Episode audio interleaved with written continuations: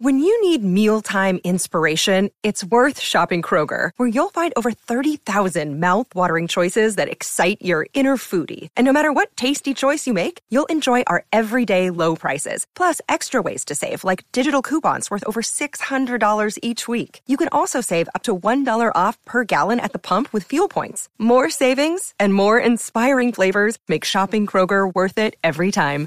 Kroger, fresh for everyone. Fuel restrictions apply.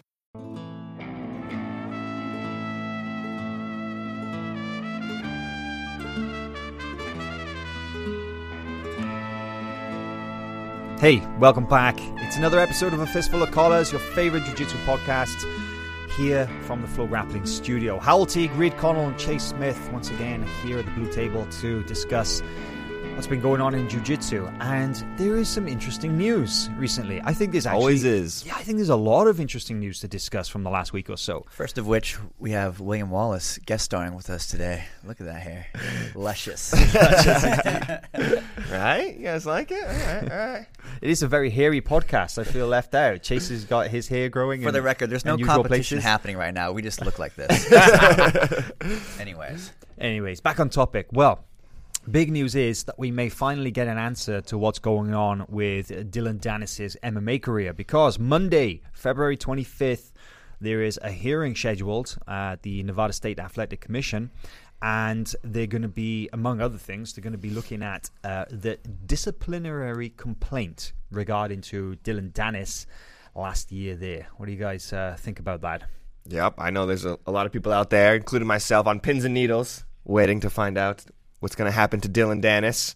I hope nothing too severe. Maybe they'll uh, count time served or whatever. You know, he's been out of action for quite a while now, and I'd love to see him back in the in the cage as quickly as possible. Yeah, he's so. he's one and zero. I want to see him get get this this second uh, second fight for sure. So this this is the thing, right? Because obviously Dillon was, uh, you know, one of the uh, brightest talents from jiu-jitsu and grappling to make that transition into MMA, and obviously working with the highest profile fighter in the world, Conor McGregor, and then he got into it uh, ringside in that post-fight chaos Legendary. scenes, yeah, Yeah. with Khabib uh, throwing punches and stuff.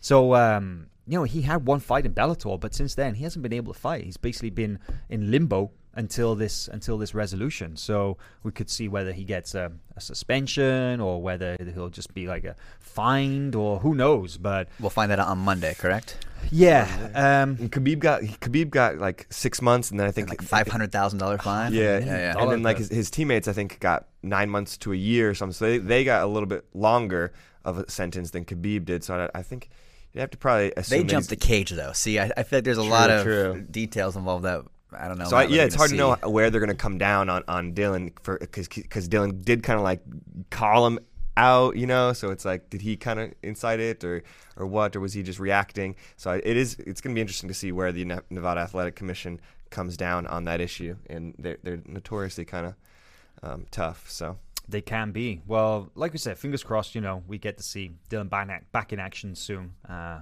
you know, we're obviously want to see him. it's going to be a big year for for Fighting, jiu-jitsu and MMA. It I is. think. There's you a know, lot you of got already. So, so many guys. You got guys, jiu-jitsu guys fighting for titles maybe this year. You got, you know, of course, uh, Ryan Hall had a huge win last year um, that I think sets him up for a big year. Um, I'm, I'm talking about Lovato Jr. as well. Mackenzie Dern hopefully going to be making some big waves this year as well. And Maybe then- we'll see AJ Agazarm get back in the cage. of course, you know AJ stumbled kind of off the blocks, but um, you know we know AJ is a resilient guy, so I'm sure he'll be he'll be back out there. But uh, the talk of the town, and it's been everywhere, is of course Kron Gracie's debut in the UFC last weekend. Had a dominant performance over uh, Alex Caceres and submission victory. What did you guys uh, think watching that? Well, it's kind of to be expected, right?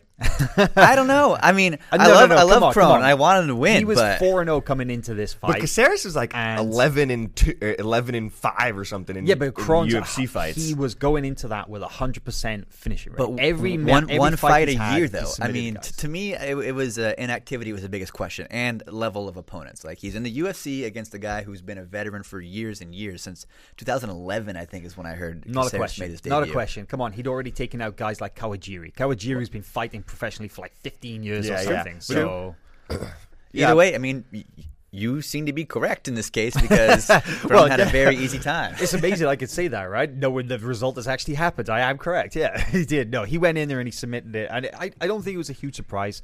Is what we were expecting. The question was, was, was could he pull it off? And he did. But the question is that what do we think of the performance? How do you rate it? Well, even Kron said that he was hoping for a little bit more of a um, highly touted opponent, or a little bit. He wanted a, a bigger step up. He thought that Caceres was a little bit down from some of the fighters like Kawajiri and That's stuff that, that he then, because. UFC don't really give people tune-up fights, right? It's true. It's true. They, you want to go into the fire, UFC will, will throw you in there. Ben for sure. Askren, for example. Yeah, right. You know, getting Robbie Lawler in his first UFC fight. Yeah, no, I think there, there's always a question with the jiu-jitsu guys, like how, what's their striking like? How are they able to close the distance? What's their wrestling like? You know, they obviously we all knew know, know that Kron had great jiu-jitsu, but it's like, does he have the striking to keep a long, lanky guy like Alex Caceres at bay, and does he have the wrestling to get him down? And I think, yeah, I mean, you didn't His see much. striking looked really good too. You didn't He see did- much of it. Yeah, I did mean, it? He, he had some nice boxing combinations that did set up like a, a little shot there. Yeah, he, like, the stuck- Gracie stomp still in action. Man, right? I, I think you have to be careful saying that because people used to say that Ronda had great com- great striking. I didn't. S- I said improve. Maybe I didn't say great, but improve, better. But they used to say that. They used to say, "Oh, she's such an effective striker." And to be honest, Joe you Rogan know, used to say that. I think. I think. I think everyone else was was. Eh, I don't She did knock out Bethe Correia. So. True, but I mean, you wade in behind a couple of punches until they get the clinch, and I didn't really see that much wrestling either. Like you know, the takedown that He Kron didn't hit need was much. kind of a jiu-jitsu That- takedown. that's that's good wrestling. I think. Do it once. Right, it was like kind of like that exact same um, takedown that Renzo Gracie hit at, was that in Ri- Rizin or one. Was one? Yeah, yeah, One, sorry, one, yeah. one, yeah, that's right. The uh, the broom. They call it the broomstick, right? Where you stick that leg all the way across. Far hook on the inside of the leg. And I, I was watching it live, you know, and yeah, I was like obviously rooting for Cronin. And I was like, all right, how's this gonna go? And then as soon as he, as soon as he took him down, I was like, yes, that's Over. wrap. It's It's, done. over. No Yeah. matter what, like you just kind of knew that it, the end was was extremely nigh. Crazy fact that I saw was it's the first Gracie win since 1994 in the UFC. Yeah, that is It's a a long freaking time. It's 15 years. Well, to be fair, only two Gracies have fought in the UFC in that time, I believe. Uh, no, three, three actually. There was uh, there was um, Rolles had one UFC fight. Rolles, Renzo, Renzo. had one UFC And fight, Royce and and Royce came Haas, back yeah. To. Roger had a fight in the UFC too. oh, he did. Yeah, he yeah. fought uh, Tim Kennedy Yeah, yeah, you're right. in the UFC. Or that was at Strikeforce. He had one fight in the UFC. Roger, they I think him. it might have been Tim Kennedy. It was because he brought him over. cut like a massive amount of weight to get down to 185. And I mean, if you've ever met Roger, he's not a 185er. He's huge. Mm. He's Yeah. a big, big guy. So that weight cut like pretty much killed him, right? I'm sure the UFC is very happy with a renewed interest from a stalwart, you know, jiu-jitsu base, really getting back into MMA action.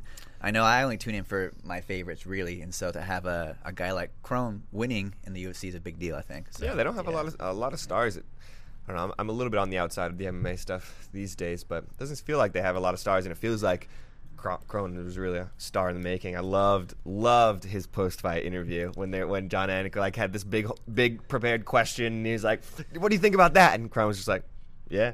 and then he's like, "We're t- talking through the finish," and he's like, "Yeah, pretty basic stuff, man." Choked the shit out of him. like I just lo- love the attitude. It is Loved a little refreshing, right? Uh, Some of the other jiu-jitsu guys that may not be named come in talking a, a, a lot of trash and really trying to, to make a brand for themselves. And Kron seems to be going the other direction, branding himself as the, the maybe the anti-hero or the Well, you just mentioned the magic words there, trash talk, and this is something that uh, that we posted on the site this morning, and uh, everybody's interested to see it because Kron is a very good example of that. Just the traditional stylist, jiu-jitsu guy doesn't say a lot, lets the jiu-jitsu do the talking, and and one of the best examples that we've ever had for that kind of thing in the sport is Marcelo Garcia. Right? He's kind of like the the prototypical humble champion, hmm. right? Four-time ADCC champion, five-time IBJJF world champion, absolute legend in jiu-jitsu, one of the nicest, quietest, most friendly guys that you could hope to meet, and you know, never any controversy attached to his name or anything like that. And uh, the the guys from Spyder actually uh, passed through his his gym in New York, and they did a little interview with him, and they asked him about a potential comeback, which, to be honest, is a question that we've asked him. Right? I think you you had that conversation with him, right, Reid? Yeah, yeah, yeah. I was out there for um, an end of last year and got to have a good conversation with him about about his comeback and. Where it's not off the cards, right? Oh no, absolutely. I, I, to me, it sounded like he was very maybe not at that moment, but he definitely saw that down the road, like he wanted to compete again. It, it looked like. And he's so. talking about it more and more. I mean, that's Yeah, an encouraging sign, right? And people are asking him more and more now because they think, oh, wow, it's a possibility. Yeah. But uh, it was very interesting because there was a quote that that stood out because Marcelo said that, yeah, you know, he's never officially retired. That you know he's definitely interested in uh, in coming back for a, a match, but he wants to go to quote he wants to go to a big event that treats people good that respects the fighters an event that doesn't make their fighters talk trash about each other. So that's a pretty strong message right? About not just marcelo's personal feelings maybe about the state of jiu-jitsu as a whole mm. right? Because one thing that's happened a lot in the last couple of years is that there have been a number of high profile jiu-jitsu athletes who have used the trash talking as a as a vehicle to you know really progress their careers. And it's no secret that a lot of guys in jiu-jitsu don't like that, right? They're really kind of against that thing. Now, for Marcelo to come out and say, "I'm willing to come back," but somewhere where that is not the case, where that's not going to happen. What do you guys think about that? I don't think uh, any promotions make their athletes talk trash. It's become sort of just commonplace to do, and it's it's riding off the coattails of MMA. And MMA, everyone talks about being a draw, and it's it's all over the forums and such that you have to create some interest in yourself as a as sort of a, a brand. And if, if you are just an athlete, what separates you from another person? Marcelo has the great distinction of being one of the greatest of all times. His brand is made. Yeah. He doesn't have to do any talking. Yeah. Uh, but as a hungry brown belt that's trying to get some pro shows, you know, what do you do besides win everything? You you might need an extra edge. So I'm not necessarily pro trash talk. Some of it gets a little old, and if if you're not good at it, it's really cringy. It's like the worst thing ever. But um, I see its place and why it exists. Yeah, that's a that's a really interesting take on that. I think it, it is interesting that Marcelo can, you know, sit back and just kind of say, well, you know, he's he's already got his name. He doesn't need to go out there and, and market himself in any way, shape, or form. Everybody knows who Marcelo is. But what do you think, Reid? Do you think that's necessary for an up and comer to, to have to talk the, the talk to? Well, I still think that trash talk in jiu-jitsu like is still pretty mild. Like I don't think I you know some people I, I see like you know saying it's a real big problem. I don't I don't I think generally like the sport is still generally pretty respectful like you know but there are, obviously are a lot of big names and people have have, have like you said hung their hat on a lot of that stuff. And and uh, yeah i mean i, I think it, i'm not you can't fault anybody for for trying to you know make a little bit of money in this sport a little bit you know? So and, and if and if you can drum up some interest kind of any, anyway like in, in exactly like you said you know Marcelo doesn't have to drum up any interest. He won it all already or not already but he, he won it all you know? So that's that's his his niche is that he is one of the greatest of all times um, or if not the greatest of all time so um, you know, I, I never fault anybody for, for trying to drum up a little extra interest. Um, you know, certainly, I think if anybody's trying to like talk trash about Marcelo Garcia, like I don't, bold move. I don't think, I don't think it's going to be met uh, very well in the community. Uh, Quickest way to become ultimate heel. yeah, like I don't really know exactly what you're going to talk trash about Marcelo about, but um, you know, but hey, if you're, I, I want to see people be, be authentic. Like that's really, and if and if you're a confident young braggart, and that's like authentic to you, then like that's who I want to see. I don't want to see you not be that person. But if if like that person you are is a quiet, humble killer. You know, then be that person. Be you that know, I, I just like yeah. I want to see people be uh, the authentic selves. I do think that Dillon Danis is being his authentic self for for most of it. Um, so that, that's just what I want to see. But- No, I mean it's no it's no secret that's that's been Dillon's, Dillon's personality for a long time because um, in 2017 Dillon, you know, and the connection with Marcelo was severed because of that, because of his antics, his personality. Um, Dillon, it's it's interesting. If we just go back to that situation, it was you know around a time when there was a lot of trash talk between Danaher Death Squad and Marcelo Garcia Academy. Remember, like Oh, yeah. you know Gary, Gordon, those guys, they were you know warring with Dillon on social media, and the, the insults going back and forth, and challenges were being made and stuff, and uh, and like John Danaher, you know, he made a point of reaching out to Marcelo and kind of listen, you know, there's no like there's no bad blood between our teams here. This is like, you know, the athletes are taking this upon themselves. Um, but Marcelo has a much more of a hands-on role in kind of what he expects from his his uh, athletes in terms of conduct, shall we say? You know, and I think whereas John is is very much a libertarian in that respect, that he kind of lets the guys do what they need to do, and he focuses on the jujitsu. Marcelo is much more of the old school kind of sensei, kind of like the traditional martial artist who's very much wrapped up in honor and respect. And he's like, no, guys, if you're going to represent me, my team, it's my name on the door, you mm know, it's like then he expects certain standards. And trash talking was absolutely unacceptable to him, you know? Well, it, let's not forget, too, that John Danaher is very involved in MMA. You know, he's George St. Pierre's coach. And very aware of what it means to be a draw and to sell and to make a name for yourself. So he's probably more accepting of antics and, and trash talk that would accomplish those goals instead of Marcelo, where in the past, jiu-jitsu really didn't have a pro scene and winning was all that mattered. So it's just two different, I think, backgrounds really and histories. Great point, really is. But um, is it isn't it interesting though that I, I, think that that Marcelo's message was like, "Hey, no trash talking, please," you know, was met with with such support because I, I, definitely feel that there is like if, if you read the comments on social media in general, there does seem to be a little bit of a um, I'm not saying like a backlash, but it definitely seems that people are kind of a little getting a little bit over trash talk. You know, at least when they feel that it is, as you say, inauthentic. If it's forced, you know, it's uh, if it's manufactured simply to try and get attention, people can smell that a mile mm. off, right? I mean, I think the best example I can think of is is the rise of Conor McGregor, right? Like I, I remember being excited to watch him win when he when he called out like 50 G's Dana after he won that fight and was just like so just like some young guy that's on the rise and like just pumped to be to be doing something big with his life um, and confident. He, he was calling everybody out because he thought he could win. But then he also switched, right? I think around the Jose Aldo fight where he became a little bit more negative and, and attacking, and I didn't like it as much. It's like, man, it's a little bit too negative for me. It's not really fun. So I think good trash talk should be kind of fun, you know. And um, think Kit Dale has like fun trash talk, right? He makes kind of memes and harasses opponents a little bit online, but it's it's in good faith. It's in jest. Yeah, you can it's tell in jest. Yeah, but you also kind of want to see more. You're like, what what is that yeah. funny guy going to do today? well, that is definitely authentic kid, right? Playing the Joker. So Cool. Well, um, moving on. Other announcements that we have in Jiu Jitsu Fight to Win uh, just dropped um, a, a, really, really cool main event match for Fight to Win 105. That takes place March 15th in Tulsa, Oklahoma.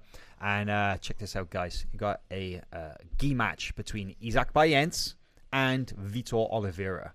What do you guys think about that? It's crazy, man. It's a fun one. It's a good one, right? 2018 world champion, Isaac Bahiense. Um, and then Vitor got I believe, um, third at lightweight, right? So he's a, he's a, bronze medalist in 2018. And also, man, I've lost Masters count. two world champion more, right. than, more than multiple times. So. I've lost count of the amount of weight classes that Vitor Oliveira has fought in as well, because he's literally fought everything from lightweight to middle heavy and medaled uh, everything. It's like it's absolutely incredible what a, a badass competitor he is. But Isaac Bahiense, world champion last year, uh, world pro champion last year I mean, even this year alone, he's already won Europeans. And I heard through the grapevine that Isaac is looking for the Super Grand Slam this year. Ooh, yeah, he yeah, wants Isaac to do. Doesn't lose, man. He he knows how to win, right? But he wants to do what Cobrinha did. He wants to do Euros, Pans, Brazilian Nationals, Worlds, and ADCC. And I imagine because he's always there, I can see him doing World Pro as well. Again, Absolutely, I'm sure he's got the got the invitation to go. So even, when is um, Fight to Win 105? Is that right around Brazilian trials, right afterwards? Uh, Fight to Win 105 is about two weeks before. Before, he's it's a week. It's a week before Pans. Gotcha. week, yeah. So 105 is a week before Pans. So he's actually gonna have a busy month because he'll do Fight to Win, Pans the week after, and then he'll have to get back to Brazil quick for like a week later because he'll have ADCC trials. And I don't know how those guys stay in shape. Like I get injured every time I want to compete, and they're competing every single weekend. So it's it's such a testament to their will and uh, desire to win. The best. Absolutely. I mean, Isaac is a he's a, he's an incredible competitor, right? He's really prolific. He's out there all the time, and pretty much any any federation, you know, he's a, doesn't necessarily mix up the rule set so much. He's definitely much more of a, a points player. You know, we haven't really seen him sort of deviate from that too much. But uh, I just love the fact that he's he's planning such a big run for 2019 as well. That's huge, right? Yeah, you can't have a bigger goal than that. I think win everything, including ADCC. So yeah, that's pretty. That's how big it gets. But I just love that we've been following Isaac for the last four years so closely. And, we- you know, he's an elite brown belt for a while, and, and to see him have the success that he's had now at black belt, you know, it, it's cool just to be able to see these guys as we've done this for a number of years now start at purple belt or, or blue belt, you know, and now to see them at, at black belt, like, is just incredible. And, and Isaac is one of those guys who's just been like, just f- as soon as he got his black belt, I mean, he's just been flying. What I like about that match with Vitor is it's not really a clash of styles. It's just like a clash of heads. Those guys are both just bulls, right? Just going to go at each other 100%. I believe that they've uh, they've they they they they met. I want to say at Worlds. Yeah, we've been talking a lot about Isaac though, but, but Vitor absolutely as well. One of our favorites to watch. Look out for some big hip tosses. yeah, coming, I mean, man. I remember that one year, at 2017, I think Masters Worlds there, where he was just hucking everybody. Oh yeah, and It's that got was that killer shoulder throw, right? Yeah, yeah. And so now I think a lot of people are are looking out for it. A lot of people are kind of expecting it. Not a lot of people uh, want to stand with him. A lot of lot of guard pulling in Vitor's matches from there from after that um, on on the other guy's account, but.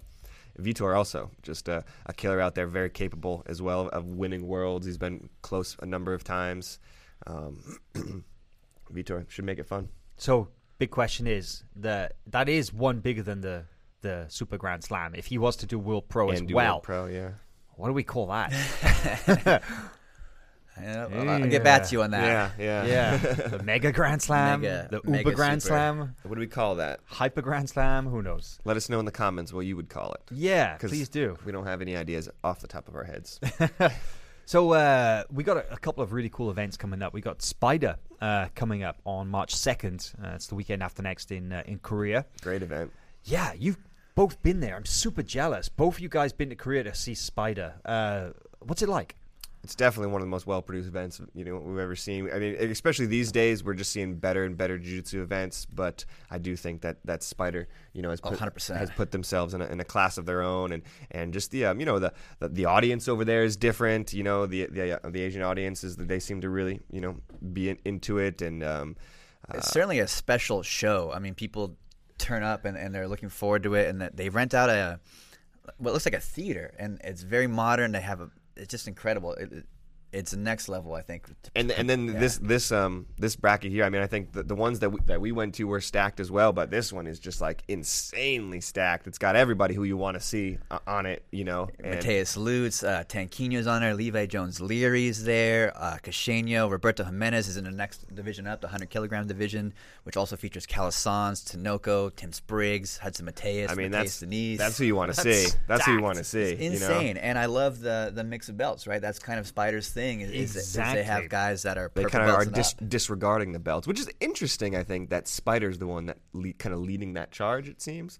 That's yeah, unexpected. Really, really but- is right. Uh, Purple, brown, and black belts combined in just two weight classes. You kind of think that's almost a little bit unfair, but to be honest, we've seen some really surprising results come out of this, right? Because you have guys like um, like uh, brown belt lightweight Jonathan Alves going out uh, and beating black belt Paulo Miyao, who's featherweight. You know, And Uh, Shane, Shane Jamil Hill Taylor. yeah, You know, same event. So same right. event, yeah. So there's, there's there's so many intriguing matches that you would never otherwise get to see by mixing these belts and, and weight classes together.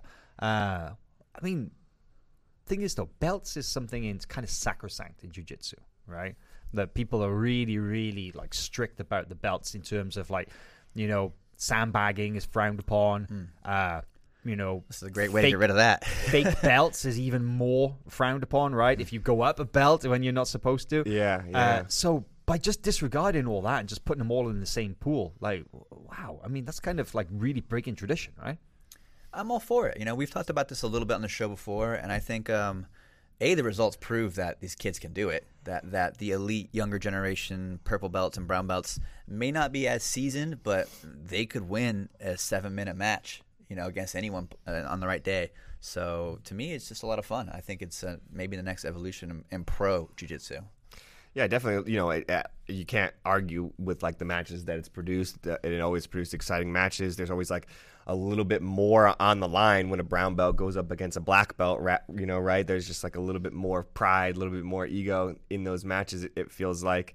A Um, lot to lose, right? yeah, yeah. There's a lot to lose, and the, the other guy has a lot to, to gain Yeah. by beating a black belt. You know, so it does make things just like a extra layer of interesting. Um, but you know, I, I definitely wouldn't say like I definitely still still think that like we need belts in jiu-jitsu and, I Oh, def- yeah. and I definitely like wouldn't want to see that like see us do away with belts or anything like that. You know, I know also we saw a lot of purple belts and blue belts and brown belts do well at ADCC trials, which is Mm-hmm. another another event that doesn't really um, that disregards belts altogether. possibly the best example actually Yeah. right because it is literally it's based purely on merit it does not matter what your belt is at adcc because you Just know, how savage are you? yeah that's well all that matters. you know you, you're not prohibited from using certain techniques you know? You literally you go out there and it's just uh, weight class. That's it. Open to everybody. You could be a freaking white belt. It doesn't matter. If you're a good grappler you go in there and you prove it just by the matches so i think there's a lot to be said for that but we like to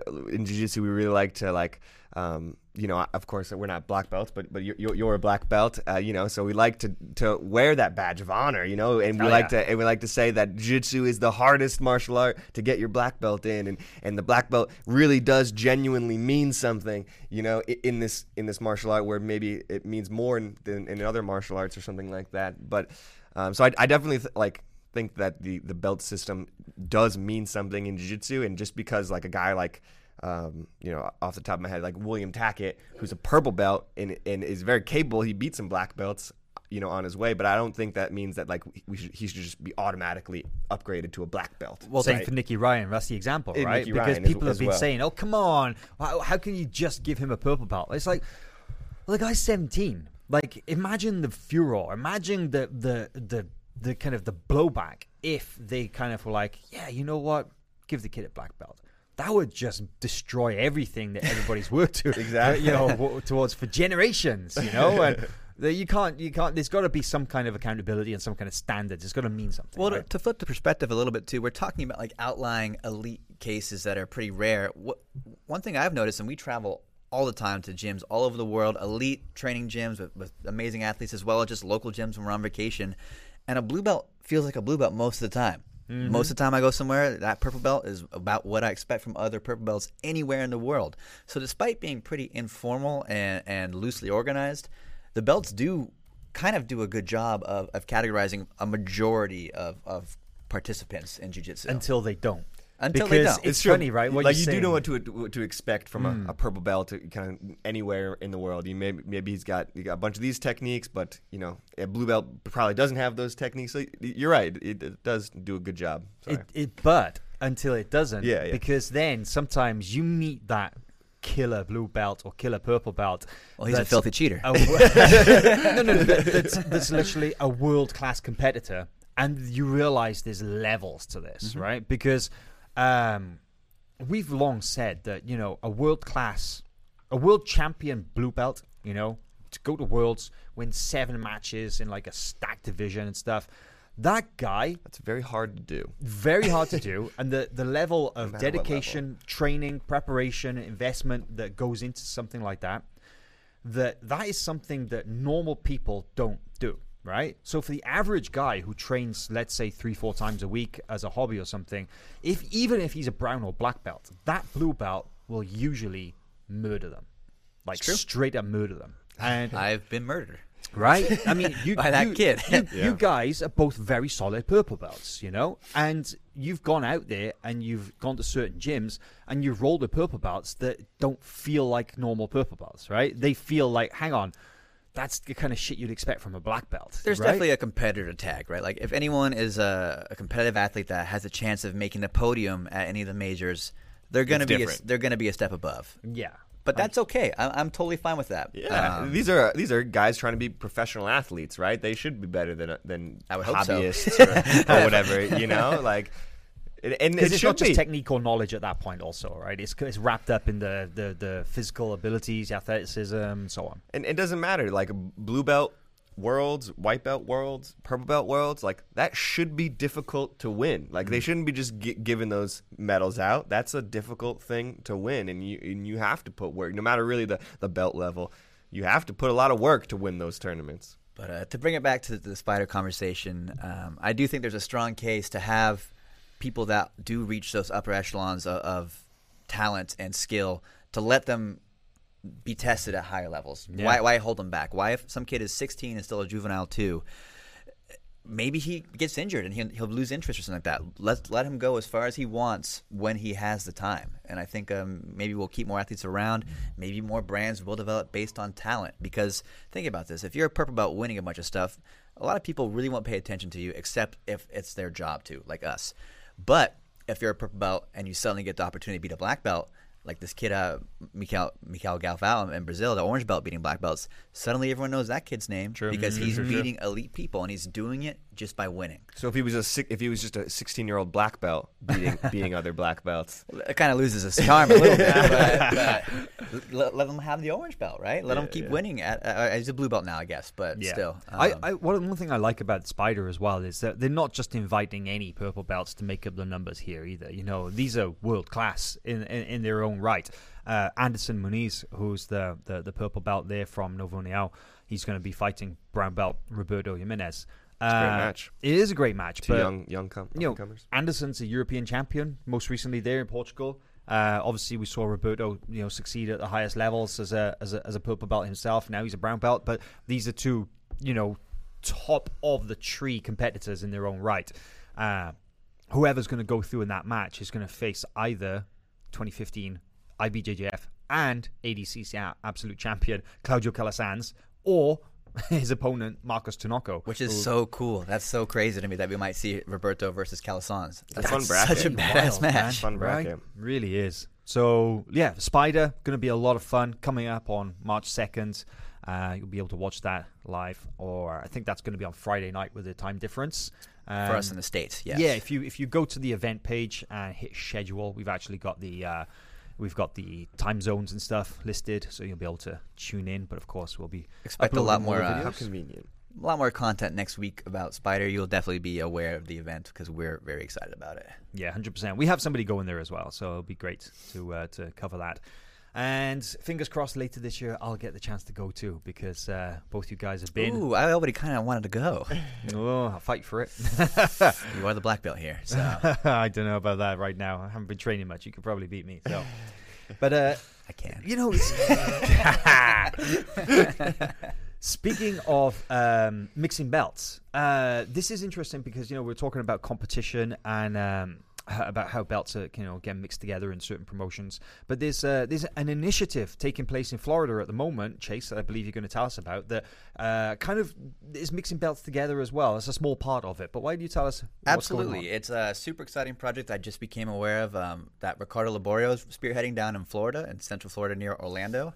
Uh, it's called, now you're going to have to forgive me on this, uh, my Portuguese is pretty bad, Hassanha? Hezenia. Hazenia. Rezana. I Rez- believe- Rezana, yes. it's, Hezenia. Hasenia, which means hangout in, in English. And it's uh, it's getting jujitsu in the collegiate system. It's a really cool project that I, I, I just learned a little bit about this morning, so bear with me if I'm skipping some details here.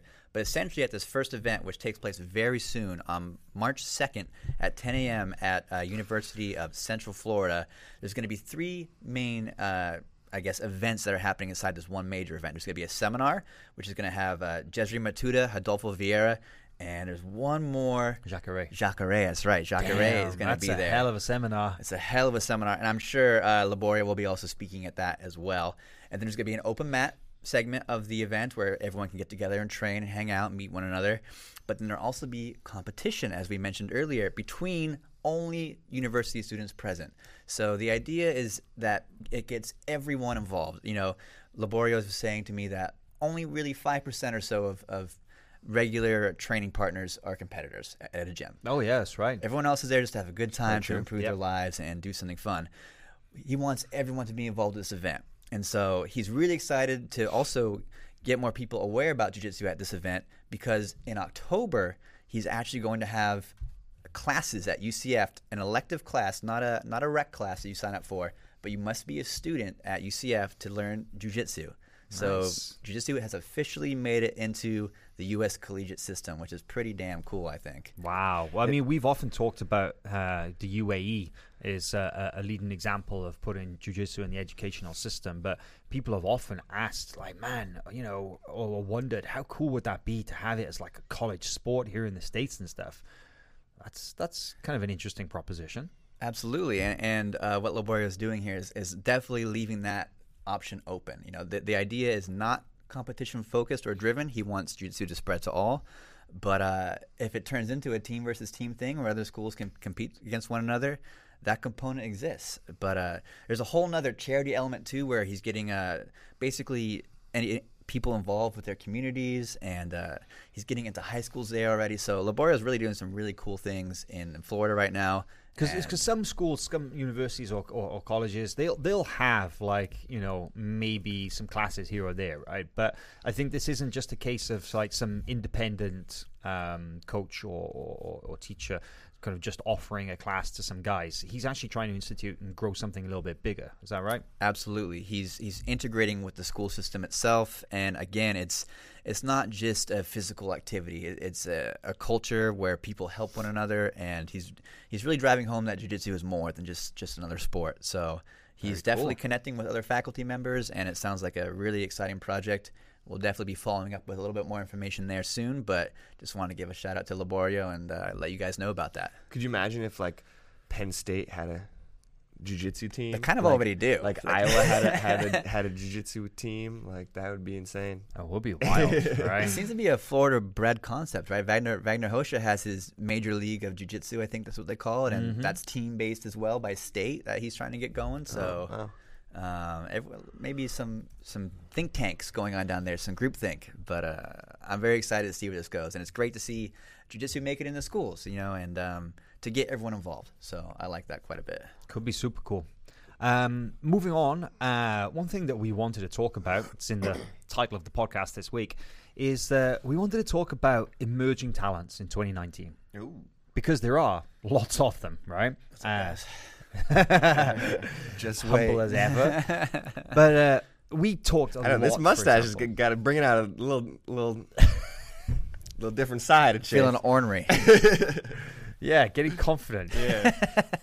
Back down. but no, we talked a lot about emerging talents in 2019. We talked a lot, for example, about Levi Jones Leary, right? Because of his incredible performance going out and beating Lucas Lepri, uh, Europeans, in, in his you know, not his first major technically because he fought in the Abu Dhabi Grand Slam a week before, but you know, he it was one of his first major black belt competitions, and uh, and and Levi, you know, he, he got the attention of the entire community by doing that, right?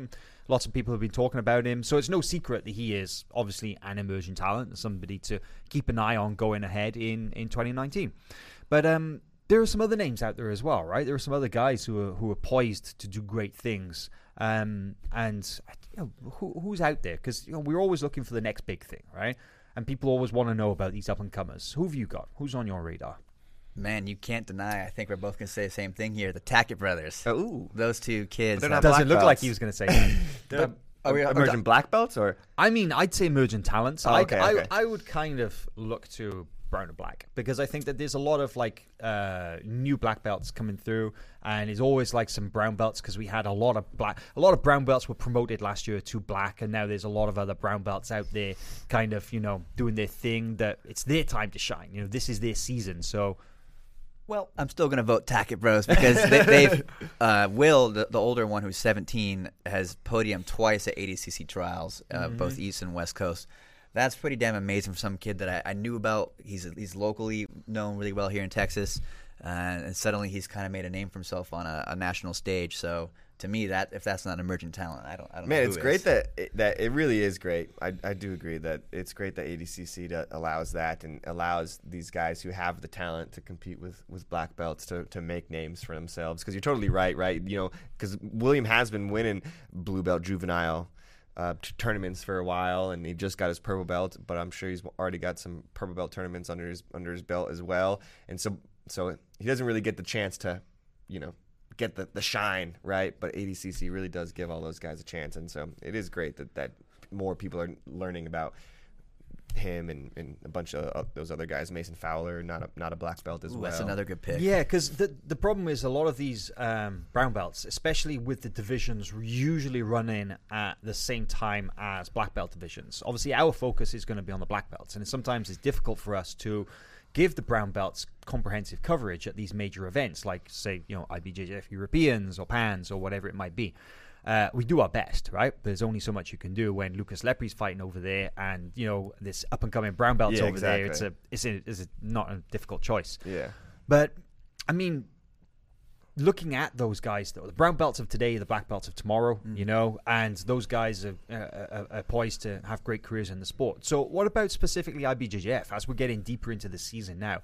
Are there any guys competing on the circuit who stand out for you guys? I have one, for example, I'd like to talk about. Yeah, ahead. Brown belt who's really just going out there and pretty much winning a lot of things at the moment is uh, Ronaldo Jr. from Atos. Oh man, Killer. dude, I was there. I was there last week for um, do, doing some content for ADCC, and I, and I went to their Atos competition class. Man, Ronaldo Jr. really stuck out to me. He was all over the place, so so athletic, so uh, you know, just like really intense jiu-jitsu um, and he was running guys down you know that's a big mat he's running guys left and right and like I you couldn't not watch Ronaldo Jr. because like he was just going crazy Uh, and it was the Atos competition class with Keenan and Michael Liera Jr. plenty of guys to watch right but I was like I, I was like fixated on Ronaldo Jr. because he looked murderer, he looked so good You So- you said the word intense. He is like he brings an intensity to whether it, it's competition or training. I, I remember I, I don't even remember exactly which tournament it was, but it was a major one, and he won gold as you'd expect. Uh, he has a habit of doing that, and um, you know he came off the mat with a, a little bit of a grin, a little bit of a smile. Which, if you know Ronaldo, he doesn't do that a lot. yeah yeah But it was funny because all of his teammates were making fun of him, and they were like, "Ah, finally, he's smiling about something. he is just so intense. Sounds like he forgets. Jamil. Everybody's making fun of Jamil because he smiled too. That's, That's so funny. funny. Let these guys show a little emotion, guys. Yeah. Teammates. They'll never do it again. I I, know. I think uh, Ronaldo brings up another another name, Jake Watson. So those two have been going head to head a lot, Ronaldo They and have, Jake. And yeah. Jake is based uh, there in Arizona, and a really fantastic guard and, and crazy triangles. He's always seemingly riding someone around the mat as they carry him in a triangle. But Yeah, yeah, he's funny. He's got, he's got a fun style. he's Jake. he, I think he's due for a black belt soon. He's fantastic to watch. You And mentioned uh, Mason Fowler is there. That's a great one. Obviously, he just won ADCC trials, but Mason's a brown belt, right? yeah, yeah, and a, a very recent brown belt too. You know, he, he won worlds at um, Ultra at heavyweight, right? Twenty in 2018 at ultra heavyweight, and Purple then belt. at purple belt, Mm-hmm. and then got, got just got his brown belt right after that. So he's not even a year at brown belt. Um, you know, I just saw that he's going to be training with Kaio Terra and Yuri Simões full time now, move. which I think is yeah. I mean, you can't get much of a better move than that, in my opinion. A lot of big guys over there, Benji Silva. Um, so that's a great place for him, I think, and I think that'll do wonders. I mean, he's already you know he's already beaten just about everybody you know in his way thus far. So, but I want to. There's a there's a guy I want to highlight here. I don't know if you guys know. He see he won he won uh he became an ADCC champion as a brown belt just very recently. Got his black belt. Go on. I don't know if you guys remember. Chael P. Sonnen Okay, is going to be on a tear That's right. in 2019. I'm telling you guys, keep an eye out on him. Look he out just that got his black belt. And you know what I like about Chael is Chael's like, oh, I'm not a martial artist, I'm a cage fighter, and all this stuff. But yeah, he's quietly going to gi classes, making Yeah. his I way through that. the ranks, quietly getting his black belt. getting his Love black You didn't belt. know, so shout out to Chael. That's a really cool accomplishment. Yeah, That is yeah. good. And That it- is for real, hopefully I do. s- We do see him at 2019 ADCC. I, I would I would watch him again. Or just So, doing some masters competitions, just wrecking people out there. Yeah, That'd be yeah. fun. But uh, going back to the emerging talents, there's one other name as well, which I think that this guy, uh, it's not really a secret because you know he uh, got his black belt in the middle of last year and he's been winning a lot and he's been competing at the highest level. But I feel that this is potentially um, going to be one of the most successful first year black belts that we've ever seen, and that's Kaynan Duarte. Again from Atos. Now this guy. Man, we've been following him since he was a purple belt because he qualified for ADCC in 2017 as a purple belt by winning the Brazilian trials, which is huge. And then he gets his brown belt and he goes to ADCC and he taps out in his first match ADCC legend, former champion Pablo Popovitch. Uh, and that's just shows bonkers, Yeah. yeah. he was 18 at the time. That was like what what an incredible you know big deal it is for a guy to do that kind of thing. And then from there, of course, he was an incredible competitor at brown belt, won everything, and then got his black belt just after Worlds last year. And uh, and what's he doing now? Well, Winning he went, Europeans. yeah, he went. He competed at Pan Nogi, took silver in the absolute to Gordon Ryan. Came back, won Nogi Worlds as a black belt. won Europeans as a black belt. You know, he's going to compete at Pans. You know, he's going to compete at uh, all the majors. I think that he's got a great shot to win it all. I really do. I, there are very few people that I see stopping Kaynan Duarte at that weight class. I mean, he's just a. The guy's an absolute killer. He's training with, you know, in possibly the toughest room in the world. What what, what limits are there for this guy?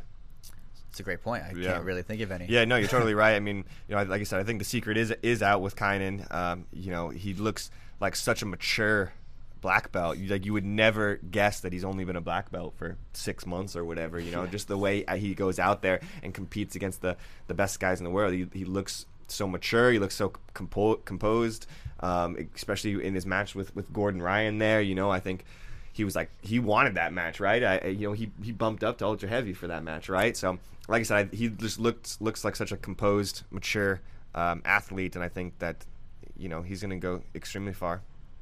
Absolutely. Well, a couple of uh, more news items this weekend. Uh, we were supposed to have the Flow Grappling Showdown. Unfortunately, for a variety of reasons, that event has been postponed, not cancelled, postponed uh, for a date TBD. But um, everybody's still invested in it. We're certainly invested in it because, man, I was really looking forward to that. You guys had your flights to San Diego. You were going to head down. But um, Atos versus GF team will go ahead uh, at a, a future date still going to go ahead. The teams of man, the teams are actually really excited about this, right? Oh, You, all uh, the teams. I, I feel like across the board, you know, I, I think a team versus team event is, is something that needs to happen and, and will happen very soon in the future. Just just uh, not this weekend, but very soon in the future. You know, jiu-jitsu so tribal. I think everybody was getting behind their teams, and, and uh, I, I think if nothing else, if that that unfortunately that the event is, is being moved on, but uh, there's a lot of silver linings in, in that. Yeah, I mean, if everybody was so anything- excited. Yeah, absolutely. If anything, the the willingness to postpone the event and not just cancel it, move on, says a lot. So Oh yeah, these guys uh, they're invested, and, and I think Reid is right. If anything, that it could be a blessing in disguise because uh, just gives us time to improve things, grow things, make it even more special. So look out for that. And uh, to finish up uh, this weekend, we've got a great event on. Uh, live on uh, on the site again, February 23rd, Grapplefest 4, featuring Craig Jones in the main event up against Gabriel Arges. Main event, Lachlan Giles versus Bradley Hill. And then um, third from the top, Ffion Davies versus Christine Martin as well. Three very intriguing matches. What do we think? It's a lot of fun, man. It's uh, main, I know the main events at least are 15 minute submission only, no points, uh, referee's decision if it comes to uh, no sub at the end of the time limit. And man, it's it's hard to pick Craig Jones versus Gabriel. There's such a great clash of styles, as we say, and um, You got to speak to Craig as well, I right? did, I So- did, and, and Craig is very pumped. You know, he was originally supposed to face Jackson Souza, and then it was he was more excited to hear that he could face someone like Gabriel Arges because Gabriel is so accomplished in another style. He's a, a world champion in the gi. Hasn't really done any events that I can think of uh, since 2015. I want to say where heel hooks and reaping and things like that are legal. So of course, those being Craig's main weapons. It'll be very interesting how that plays out. And uh, Gabriel seems very well prepared, though. He's training with Romulo and the boys. A lot of ADCC experience in that room. So I, I cannot wait to see how this match unfolds. I love um, Gabriel Arge's kind of rededication. It feels like to um, to competition. It feels like you know he did the uh, King of Mats out there in L.A. and he's doing a lot of different styles, a lot of different um, rule sets. Oh, he and did things King of like Mats in. Abu Dhabi and, And winning and that. won That's right. in I'm sorry, January. yeah, so yeah, yeah, that's he right. Did do both, Yeah. though. That's right. Yeah, Yeah, yeah. yeah. King of Mats, he won in, in January, absolutely. Um, and so I love that he's like, you know, just jumping into all these different. You know, it's it's um, what is it? It's it's uh, February, so like, you know, this isn't t- technically nogi season, But he's getting ready for trials. Oh, so that's That's that's what it is. So basically, ADCC trials at the end of March Got it, got in it. Brazil. You have to think that this is this is Gabriel looking uh, forward to that. You know, man, it's quite a kinda- test too, right? It's, It's, quite not, a test. not a warm up, I'd Yeah. say. No, absolutely man. not. It's a big challenge, but uh, you know, there's no secret that the Gracie Barra Northridge guys have been training a lot of no gi recently, and um, you know, with the view to go to ADCC later this year. So I think Gabriel versus Craig is uh, a really intriguing match. I think is absolutely incredible. Like you say, big clash of styles, um, clash a number of things. Actually, I'd say Craig's got probably a, a, a bit of a physical advantage over Gabriel, but as we know, Gabriel's an incredible technician uh, in his own right. Amazing back takes. and he's got leg locks too. He does. He's got that knee bar, but I.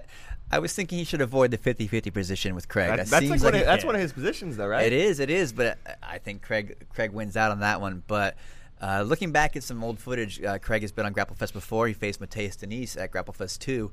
And it, again, uh, IBJJF style is taking on kind of the submission only guy. And what we saw in that match was Matheus really trying to move around Craig, and he was afraid to penetrate. Not afraid, but Go underneath. him. he, he was wasn't going through the guard, and so sort of a stalemate. I think Craig is willing to change his strategy this time. That's one of the things he talked about in our interview. Was um, should the match look like a stalemate, he's willing to open up his game a bit more this time around. I think he's had to learn that the hard way, right? Because he had Yeah, that that's horrible match with Toquinho, and he had a, a very uneventful match with Matheus Diniz as well. Um, and you know the, the, the sub only rule set, um, they just let guys go, right? It wasn't necessarily the same. Uh, There's no call to action, calls. Yeah, refs have no power, yeah. So um, you know, I, I think it's nice that, that, that, Craig is is prepared to do that because he understands that you know you've got to be active to win under the rule set, and simply holding position doesn't count, especially with the Grapple Fest rules as well. Because he said himself, the example of Gianni Grippo versus Rock, Ross Nichols on the last Grapple Fest event.